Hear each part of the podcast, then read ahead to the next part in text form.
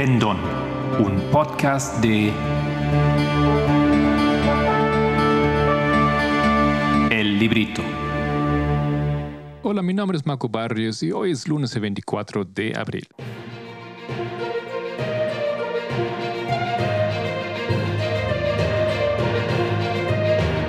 Los temas del movimiento.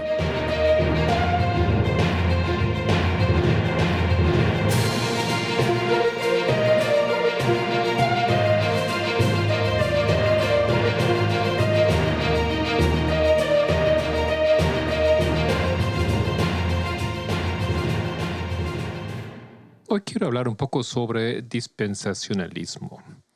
Em, todavía estamos siguiendo la lógica de las presentaciones de Tess Lambert. Estamos en, el, la clase número 20, los que le hizo en Uganda en 2020. Voy a leer una, una definición primeramente que encontramos en Wikipedia.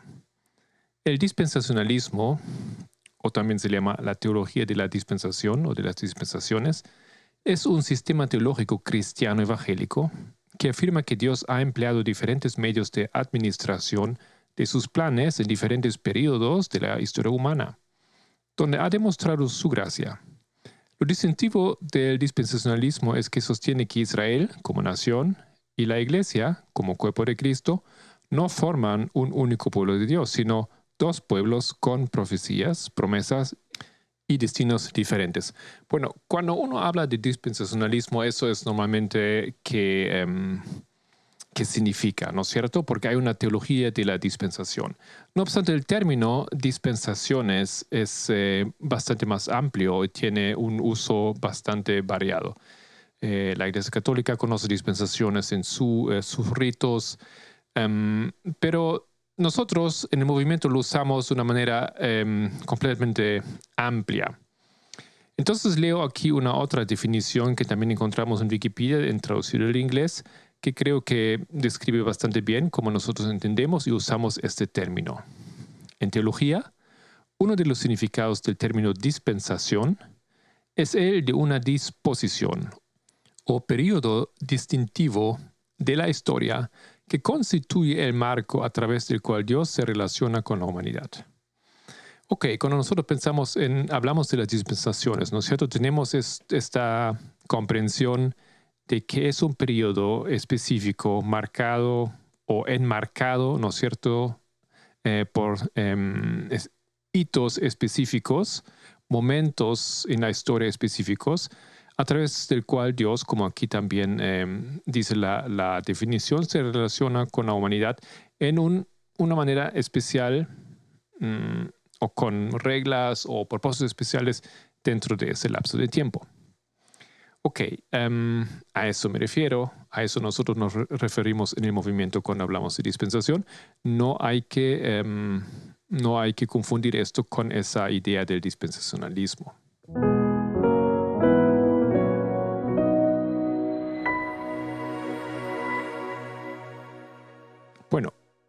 El dispensacionalismo, como hemos dicho, em, o la dispensación o dispensaciones o esa idea de que hay periodos de tiempo en el cual Dios trabaja de una manera especial o específica con su pueblo, es una idea que puedes encontrar en, muchos lados em, y nosotros vemos eso también en la Iglesia Católica Romana.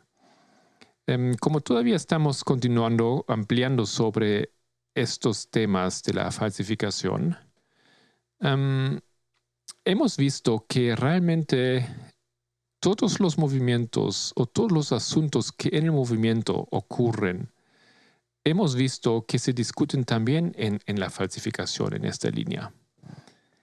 Mientras que Benedicto marca, por así decir entonces, una dispensación, su periodo de, control sobre la iglesia, su impacto, su influencia como primer mensajero también. Em, después vemos que Francisco marca una nueva dispensación. Y eso es algo que la iglesia también así lo ve o así percibe. Dentro de poco voy a compartir un texto con ustedes. Entonces, Benedicto, en esa lógica que nosotros entendemos, representa una dispensación de reforma, pero se convierte en, en la condición laodiciana de la Iglesia Católica Romana. ¿Por qué? Porque él se estaba agarrando de la tradición vieja o de la tradición antigua. No, no ha permitido cambios o avances. Mientras tanto, Francisco procura reconstruir la iglesia. Y recordamos que por esto él eligió también su nombre, ¿no es cierto? Que viene de Francisco de Assisi. Francisco de Assisi creía en el bienestar social, se dedicaba a los pobres eh, y los sufrientes, amaba a los animales, ¿no es cierto? Y, tenía esa idea o esa visión, ese llamado de reconstruir la iglesia. Francisco entiende y hace lo mismo. la iglesia tenía que reconstruirse o tiene que reconstruirse porque sufre bajo condiciones de quebrantamiento.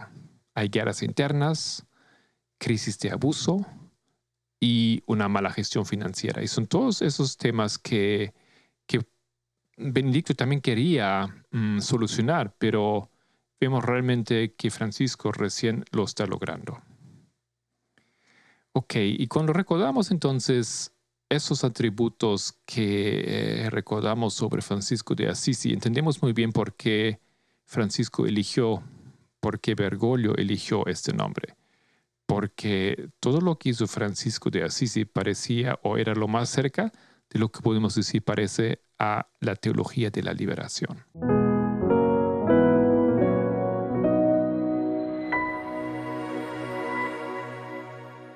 Entonces, encontré un artículo en el sitio eh, de noticias NPR em, que fue escrito ahora, recién en el mes pasado, con eh, propósito del, aniversario de 10 años del papado de Francisco. Y voy a leer ese artículo. Se llama así. Tras 10 años como papa, Francisco sigue remodelando la Iglesia Católica. Un domingo reciente, un grupo de jóvenes católicos estadounidenses se encontraban entre los miles de personas que esperaban en la Plaza de San Pedro a que el Papa Francisco pronunciara su mensaje semanal.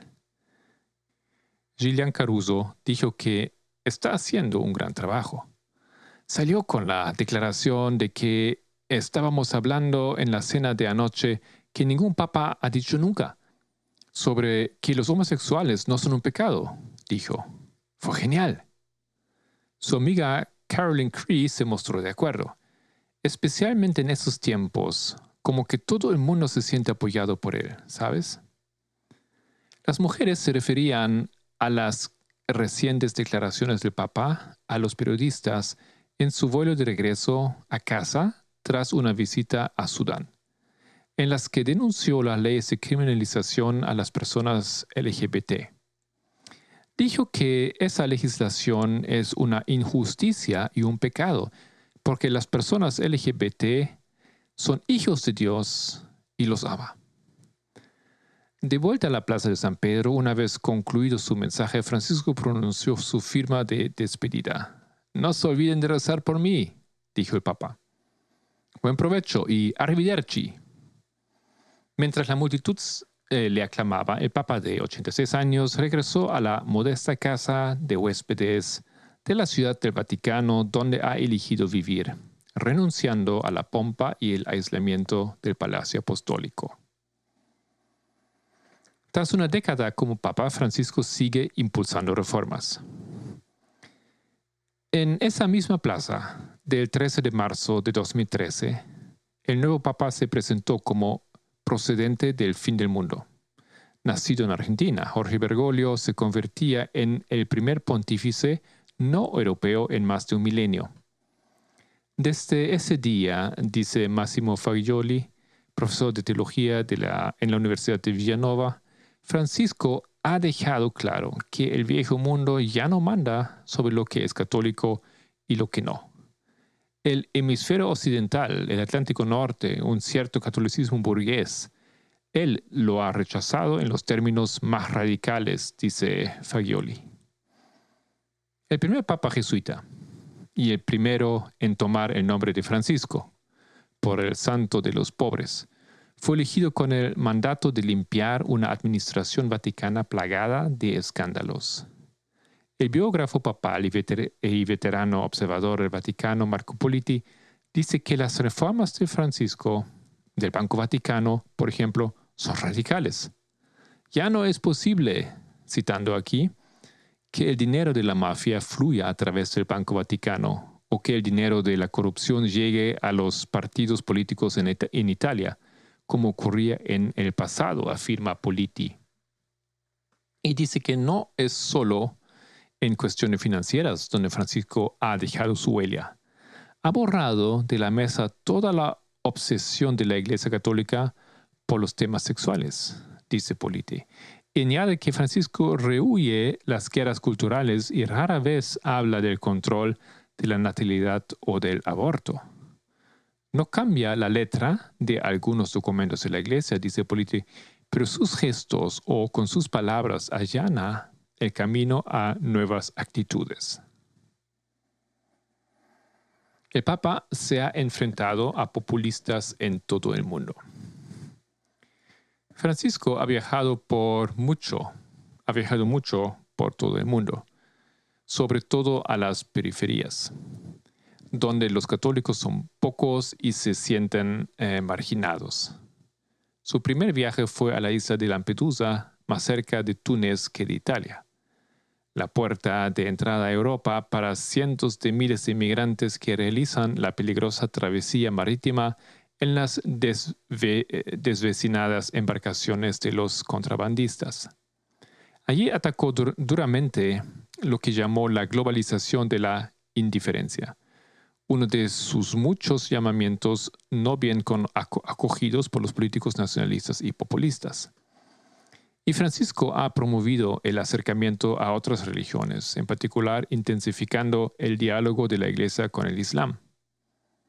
Sin embargo, Francisco ha demostrado ser más de lo que esperaban sus cardenales electores. Ha enfurecido a muchos conservadores dentro y fuera de la Iglesia Católica por sus críticas mordaces al capitalismo laissez-faire y su ecologismo acérrimo. En 2015, Francisco pronunció en Bolivia uno de sus discursos más mordaces. Detrás del daño que se está haciendo al medio ambiente está lo que llamó el estiércol del diablo, la búsqueda sin límites del dinero. Una vez que el capital se convierte en un ídolo y guía las decisiones de las personas, dijo el Papa, una vez que la codicia por el dinero preside todo el sistema socioeconómico, arruina la sociedad, enfrenta a las personas entre sí, incluso pone en riesgo nuestra casa común, nuestra hermana Madre Tierra.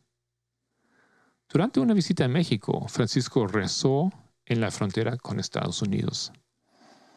En el vuelo de regreso a Roma, le preguntaron sobre la promesa del entonces candidato presidencial estadounidense Donald Trump de, construir un muro a lo largo de la frontera.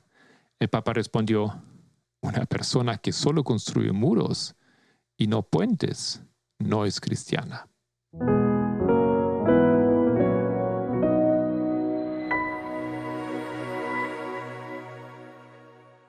Francisco ha ampliado los límites de la práctica católica y los conservadores han contraatacado. Dentro de la iglesia, Francisco ha abierto ligeramente la puerta a que los católicos divorciados y vueltos a casar reciban la comunión. Y está haciendo que la iglesia esté menos centrada en el Vaticano, dice Politi, delegando más decisiones a los obispos. Es un lento proceso de descentralización, afirma. El Papa ha abierto la administración de la iglesia con muchas mujeres en puestos directivos y ha declarado la guerra al clericalismo, esa red de sacerdotes, obispos y cardenales, la casta privilegiada que gobierna sobre un rebaño incondicional. Ese tipo de elitismo es algo que vuelve loco al Papa Francisco, dice David Gibson, director del Centro de Religión y Cultura de la Universidad de Fordham. Francisco, añade Gibson, considera que el clericalismo es el mayor pecado de la Iglesia la causa del abuso del poder y los abusos sexuales a menores que han convulsionado al, al catolicismo en todo el mundo. Francisco abordó el encubrimiento de los abusadores clericales tanto como sus crímenes, dice Gibson, haciendo que finalmente son responsables, los responsables rindieran cuentas. Pero, añade Gibson, la resistencia a este papado es intensa. La oposición a Francisco es cada vez más ruidosa, la oposición es muy fuerte, es muy apasionada. Todo vale, afirma. Los adversarios tradicionalistas de Francisco le acusan de sembrar la confusión entre los fieles al centrarse en cuestiones pastorales en lugar de doctrinales. Un memorándum anónimo publicado el año pasado, al parecer escrito por el difunto em, cardenal australiano George Pell, calificaba este papado de catástrofe. El cardenal alemán Gerhard Müller, destituido por Francisco por, como vigilante teológico del Vaticano, hizo públicas sus críticas el pasado octubre. En una eh, en una entrevista con la cadena católica conservadora de televisión por cable, EWTN, vertió desprecio sobre lo que él ve como la agenda progresista de Francisco. Esta ocupación de la Iglesia Católica es una toma hostil de la Iglesia de Jesucristo, dijo Müller. Y piensan que la doctrina es solo como un programa de un partido político que puede cambiar según sus votantes. Pero en contraste con sus predecesores conservadores, Francisco nunca ha disciplinado a sus críticos. Por el contrario, más o menos los ha ignorado. Cuando los periodistas le preguntaron en el reciente vuelo de regreso a África, Francisco fue sucinto. Esa gente no tiene ética, dijo. Son de un partido político, no de la iglesia. Algunos observadores del Vaticano dicen que está en marcha una guerra civil en la Iglesia. A medida que los adversarios de Francisco intensifican sus esfuerzos para empujar al Papa a dimitir. Pero, dice Gibson, el tiempo está del lado de Francisco. Cuanto más tiempo permanezca, más cardenales nombrará que elegirán a su sucesor.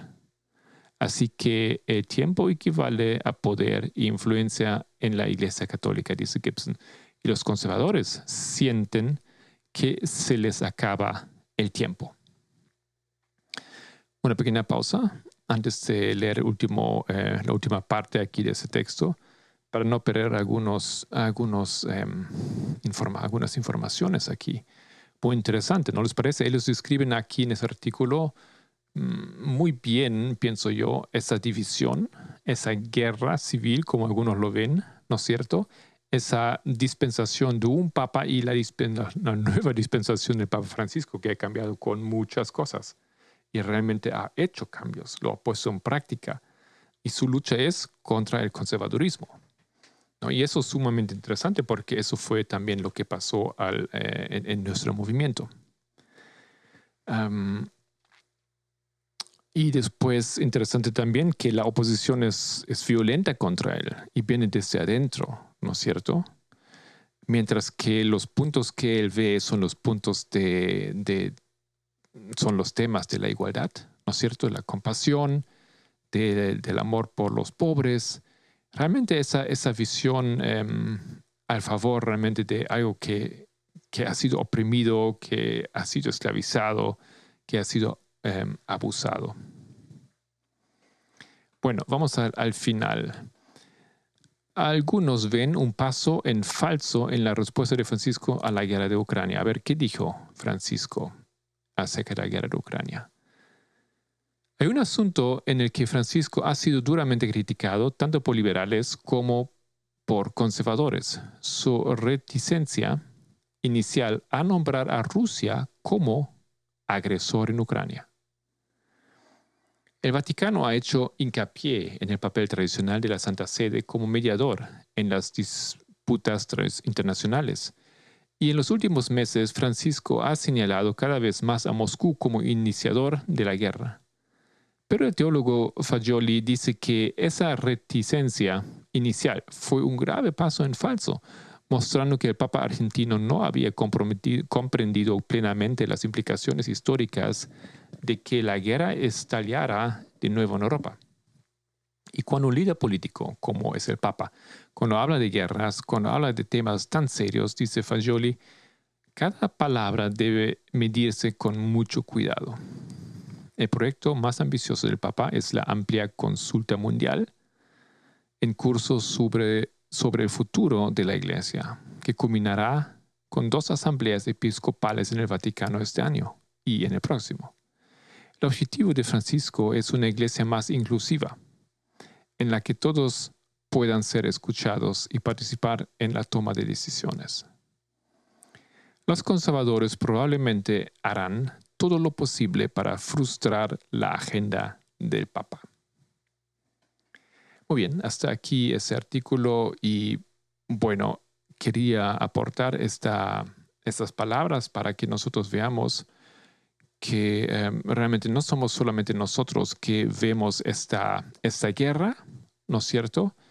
Esta nueva dispensación en la historia de la Iglesia Católica y los mismos temas, los mismos puntos como los hemos estado describiendo, también aquí los medios lo están recalcando. Entonces el llamado a los mm, católicos, a los que quieren participar de la reforma, es eh, separarse de, em, del conservadurismo dentro de la iglesia. Y em, en vez de ello asociarse con un movimiento, em, podemos decir, más izquierdista dentro de, la iglesia, liderado por Francisco, el segundo mensajero. Lo mismo en el mundo, ¿no es cierto? Hemos visto cómo bueno, empiezo un poco antes. El, tema del mundo, ¿no es cierto? El lema para el mundo o los latineos es salir de la América conservadora de Trump. Hemos hablado de esto en las últimas presentaciones. Esto es su lema. Ahí ellos van a encontrar em, la verdad, ¿no es cierto? Tienen que separarse de ello. Muchos lo entendieron, pero ¿cómo sigue ese proceso? Porque hay diferentes ofertas dentro de ese campo que se separan de la América conservadora de Trump. Entonces, por un lado está, está justamente la Iglesia Católica, la falsificación que, que eh, ofrece una solución, oponiéndose a esa visión conservadora de Trump, está Francisco, ¿no es cierto? Ya hemos hablado, hemos escuchado arriba cómo él, cómo él habló sobre Donald Trump. Y hemos visto que él tiene apoyo como de personas de la política y no de la política como Mike Moore o, o AOC y otros más. Pero eso es un lado nomás. El otro lado, hemos dicho, el mundo no identifica todavía, no identifica como con nombres o con, con personajes específicos, pero ese otro líder, el nuevo líder de hecho para los netineos, para aquellos que se están separando y se van a separar de la América conservadora de Donald Trump, ese movimiento. Y aquí una vez más podemos eh, repetir a decir esto. Tenemos entonces dentro del movimiento de la reforma un progreso, una reforma que inició, ya sea en la Iglesia Católica, ya sea en Estados Unidos, ya sea en la Iglesia em, Adventista, ya sea en el movimiento. Pero una vez que inicia esa reforma, el mismo movimiento de la reforma una vez más se va dividiendo y tenemos dos ofertas. Y estamos en la fase final entonces donde cada uno de esos grupos tiene que decidirse a quién seguir.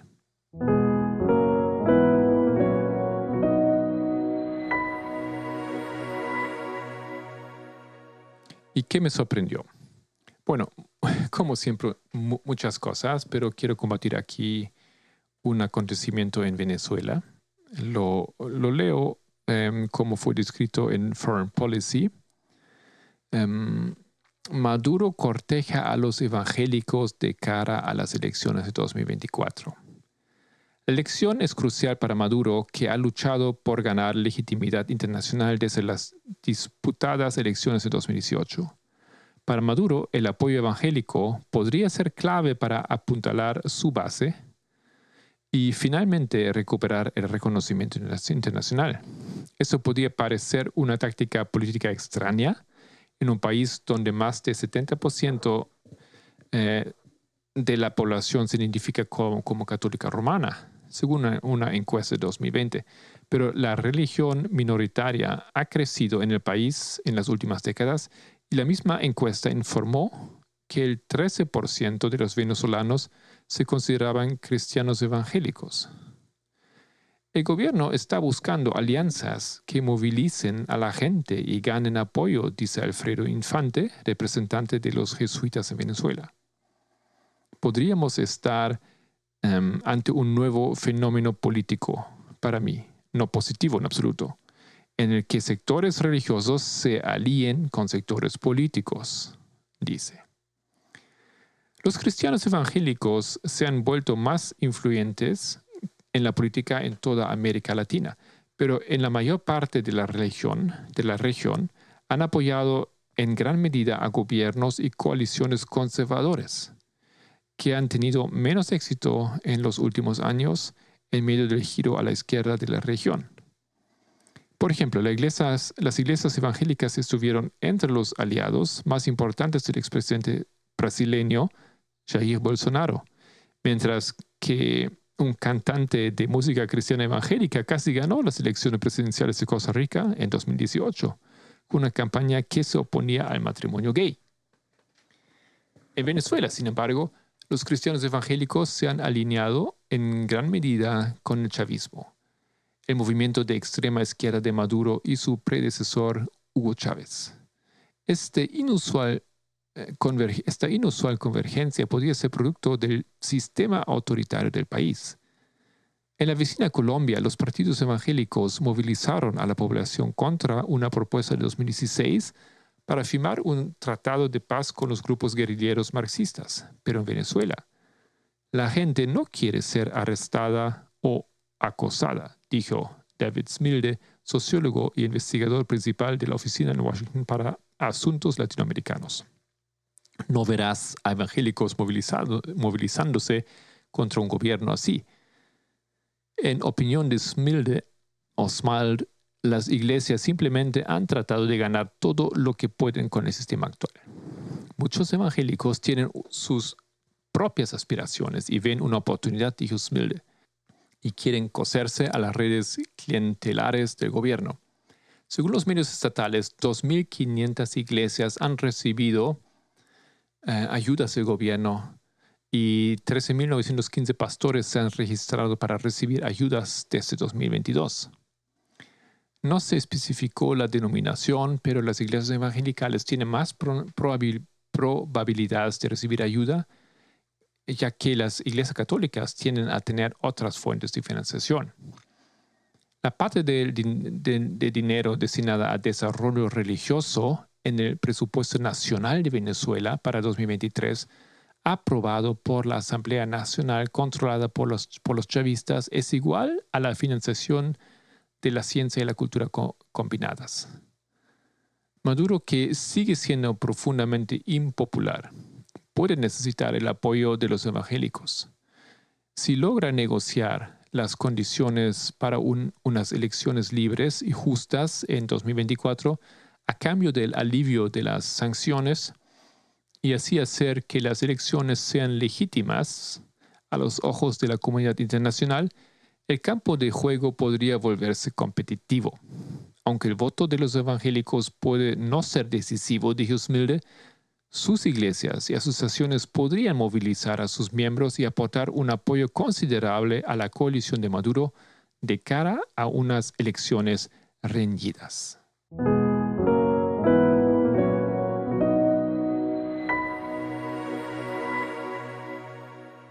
Bueno, hemos tenido dos reuniones esta semana pasada. El viernes yo presenté un tema eh, que podríamos llamar el tiempo de la agitación, hablando sobre el periodo previo a la, a la ley dominical nacional.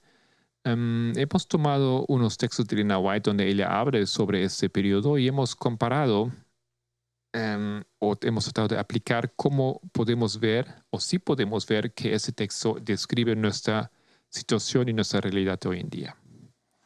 El sábado, entonces, Solange ha continuado el tema que ya había estado em, dando hace eh, algunos, en algunas sesiones junto con Edita sobre matrimonio en igualdad.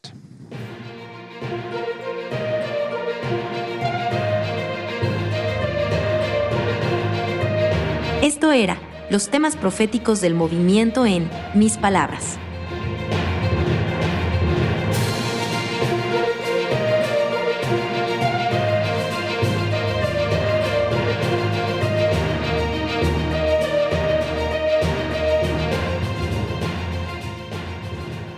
Espero que les haya gustado este podcast y les deseo un feliz comienzo de esta nueva semana. Si quieren profundizar con algunos de los temas, encuéntranos en www.librito.org. Me despido cordialmente en el nombre de todos em, del equipo del Pendón. Que Dios les bendiga y hasta la próxima.